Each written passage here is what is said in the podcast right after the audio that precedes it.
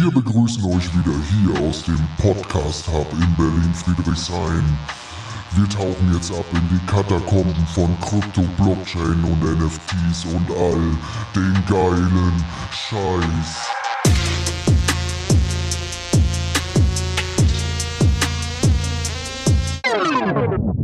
Das ist Berlin, verstehst du? Yes, yes, yes. Wir sind zurück. Ähm, heute mit einer brandneuen Folge rund um Airdrops mal wieder.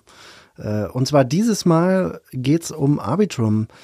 Ähm, wie ihr sicherlich mitbekommen habt, gab es ja den ersten Airdrops, äh, wo man bis zu 12.500 Arbitrum absahnen konnte. Äh, wenn wir den Taschenrechner bemühen, sind es ungefähr ein Dollar, steht, glaube ich, Arbitrum gerade, ein bisschen drunter. Aber so, naja, 12.500 äh, Dollar ist äh, in Euro natürlich ein Ticken weniger. Ich glaube, der Umrechnungskurs ist jetzt bei 95 Cent. Ist auf jeden Fall über 10.000 Euro, ähm, die ihr dort hättet bekommen können als Airdrop. Und das ist natürlich Wahnsinn. Und äh, wenn wir uns jetzt äh, überlegen, beziehungsweise warum es diese Folge jetzt überhaupt gibt, ist, äh, weil eben von dieser ursprünglichen Allokation noch 70 Millionen knapp übrig sind. Also das heißt, äh, ähm, 70 Millionen Tokens vom Arbitrum 1 Airdrop ähm, sind quasi nicht abgeholt worden. Die wurden bereitgestellt äh, quasi für die Wallets, die quasi eligible, äh, so heißt es ja in den Airdrop-Terms, äh, die quasi berechtigt waren, den Airdrop äh, zu claimen, also sich abzuholen, ähm, haben das eben nicht gemacht. Und diese knapp 70 Millionen Tokens sind jetzt zurück in die ähm, Treasury gegangen von Arbitrum und die wilde Spekulation ist jetzt, weil es eine neue Kampagne gibt, ähm, namens Arbitrum Odyssey, die gab es schon mal, ich glaube 2022. Ähm, die Spekulation dahinter ist, wenn wir diese Kampagne quasi spielen und die geht sieben Wochen lang, eine Woche ist jetzt schon rum, es ist aber auch äh, nicht unbedingt äh, wild, wenn ihr jetzt äh, das eine Mal quasi nicht mit dabei wart. Ähm, in diese sieben Wochen einfach mal mitmachen, einfach mal die, äh, die Apps ausprobieren, ein bisschen Erfahrung sammeln, das ist ja auch wichtig ähm, generellen.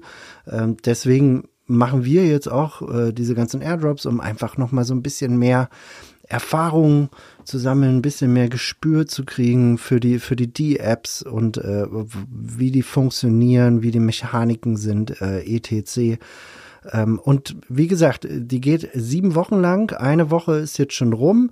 In der ersten Woche musstet ihr in äh, Trade machen auf GMX. GMX ist die größte Perpetual Futures Exchange auf ähm, auf Arbitrum. Und was ihr dort quasi tun könnt oder was der Use Case ist, ist quasi, ihr könnt dort gehebelt äh, Bitcoin, Ethereum, Chainlink, Uniswap und auch andere Token. Ich glaube auch Solana mittlerweile auf der V2.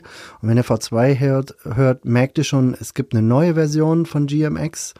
Ähm, und ich glaube, da ging es im Speziellen auch darum, ähm, ähm, dass die User mal diese, diese V2, diese neue Version mal ausprobieren. Ich habe es gemacht, äh, ich fand es ganz gut. Ich habe ein ähm, Ethereum-Trade äh, gemacht von, es war auch ein Long, jetzt nicht mit einem wahnsinnig großen Hebel, ich glaube 22x oder so, oder 20x äh, von 1650 bis 17, also von 1650 auf äh, 1715. Ähm, sprich, ich habe darauf äh, gewettet, das macht man ja auf so einer Futures Exchange. Ich habe darauf gewettet, dass der Preis steigt. Das ist glücklicherweise passiert. Äh, und ich habe gleich eine Limit Order in den Markt gesetzt, dass wenn äh, 1715 getroffen werden, wenn dieser Preis getriggert wird, dass eben der Long geschlossen wird. So, glücklicherweise ist es passiert. Ich habe das nicht mit einer wahnsinnig hohen Position gemacht. Ich habe, glaube ich, eine 50-Dollar-Position und ich glaube am Ende sowas wie ähm, 35 Dollar Profit. Sowas, sowas in dem Range. Ähm, ähm, ich muss aber ganz klar dazu sagen, dass, dass solche gehebelten Produkte auf jeden Fall äh, mit, mit Vorsicht zu genießen sind. Ähm, wenn ihr dort äh, unerfahren seid, dann nehmt auf jeden Fall einen kleineren Hebel. Ähm, also ihr könnt auf GMX, ich glaube, bis, bis auf bis so 50x, also mit dem 50-fachen eures Kapitals könnt ihr dort quasi handeln.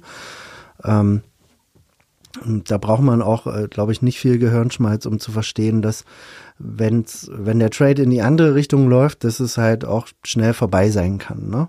Ähm, deswegen immer so ein Stück weit, äh, ähm, naja, die Risiken zumindest versuchen einzuschätzen und am Ende äh, das auf jeden Fall nicht mit einem großen Teil eures Kapitals machen. Das ist so ein bisschen Spielen. Ich mache das ab und an mal wenn wenn es wirklich relativ langweilig ist, dass ich mal aus Langeweile so, so einen kleinen Trade mache, aber ähm, grundsätzlich lasse ich die Finger davon. Ähm, okay, das war im Übrigen die erste Woche, war äh, GMX, ähm, quasi äh, die, die, die, die App, die ihr nutzen musstet, um am Ende des Blue, Blueberry Nebula NFT zu minden. Das könnt ihr dann auf Galaxy machen. Wir werden die Links natürlich in den Show Notes wieder bereitstellen. Ähm, wie gesagt, das war die erste Woche und ähm, jetzt gibt es schon die zweite Woche und da gibt es zwei verschiedene D-Apps, die ihr nutzen müsst. Ähm, und zwar die eine Kampagne heißt Science of Life, die beschäftigt sich äh, vorrangig mit dem Tofu NFT Marketplace. Habe ich persönlich noch nie gehört und dafür sind wahrscheinlich auch diese ähm, Missions äh, und, und, und diese ist überhaupt diese ganze Kampagne, damit die Leute eben diese D-Apps mal nutzen und vielleicht damit eine gute Erfahrung machen und dabei bleiben. Ähm, ich habe den Tofu NFT Marketplace mal ausprobiert. Äh, was ihr da tun müsst, ist äh, entweder ein NFT verkaufen oder ein NFT kaufen. Und ähm, da könnt ihr mal schauen, dass ihr möglichst, möglichst günstiges äh, NFT findet, was irgendwie nur ein paar Cent kostet. Äh, wenn es nämlich 5 Cent kostet und ihr habt 8 Cent äh, die äh, äh, Gas-Fees oder 10 Cent, äh, dann seid ihr halt mit 20 äh, Cent dabei. Das müsst ihr da halt tun.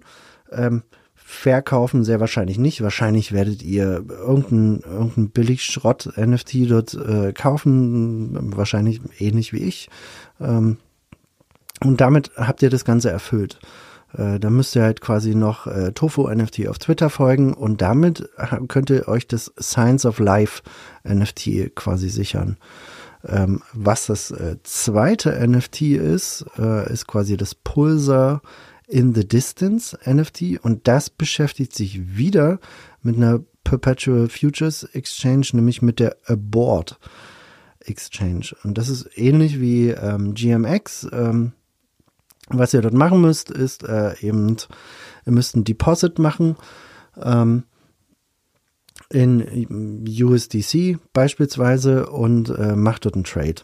Das habe ich halt auch jetzt gemacht, der läuft auch gerade. Ähm, ähm, ich mache das immer ganz gerne auf Ethereum. Und äh, wie gesagt, ihr könnt dann einfach einen, einen total geringen Hebel äh, nutzen. Ähm, und ich meine, dass ihr sogar ähm, es schon erfüllt habt, sobald ihr, genau, make a deposit on a board exchange on Arbitrum. Also ihr müsst nicht mal einen Trade machen, sondern ihr müsst nur ein Deposit machen. Da geht ihr dann auf die D-App, ähm, und äh, klickt dann auf Deposit äh, ähm, ähm, äh, und dann äh, schiebt ihr halt USDC rüber, macht vielleicht auch einen Trade oder lasst es und könnt euch das Pulsar in the Distance NFT sichern. Genau, das sind eigentlich die Sachen, die ihr jetzt in der zweiten Woche machen müsst. Wir werden jetzt äh, nicht jede Woche quasi äh, äh eine Folge dazu machen, ähm, vielleicht nochmal später. Ähm, aber bleibt da auf jeden Fall dran. Ähm, das macht auf jeden Fall Laune, die Sachen mal so ein bisschen auszuprobieren. Und vielleicht äh, ist es ja tatsächlich wirklich so, dass die 70 Millionen ähm, Arbitrum, die ja für den ersten Airdrop vorgesehen waren, ausgeschüttet werden an die Leute, die quasi ähm, am Ende diese Journey mitgemacht haben, diese sieben Wochen. Kann sein, muss nicht sein. Äh, es gibt wie immer bei Airdrops überhaupt gar keine Garantie, dass es stattfindet. Ähm, aber wichtig ist auch für euch da draußen. Ähm, jetzt ist noch alles ruhig. Äh, jetzt ist noch nicht so die Riesen-Euphorie da. Ähm, und dafür, dafür sind diese Airdrops halt ganz gut, dass ihr halt im, in, in einem ruhigen Gewässer einfach mal ganz in Ruhe euch mit Metamask auseinandersetzen könnt. Wie werden die Funds von A nach B geschoben? Ähm, dass ihr Bridges ausprobiert, wie Orbiter und Layer Zero. Und äh, so ein gewisses Gespür kriegt, wie diese Sachen miteinander zusammenhängen. Genau, das soll es erstmal gewesen sein. Ähm, wir wünschen euch viel Spaß. Ähm, macht die Journey mit. Wir werden das Ganze auch äh, verlinken in den Show Notes und äh, die nächste Folge wird der Hammer.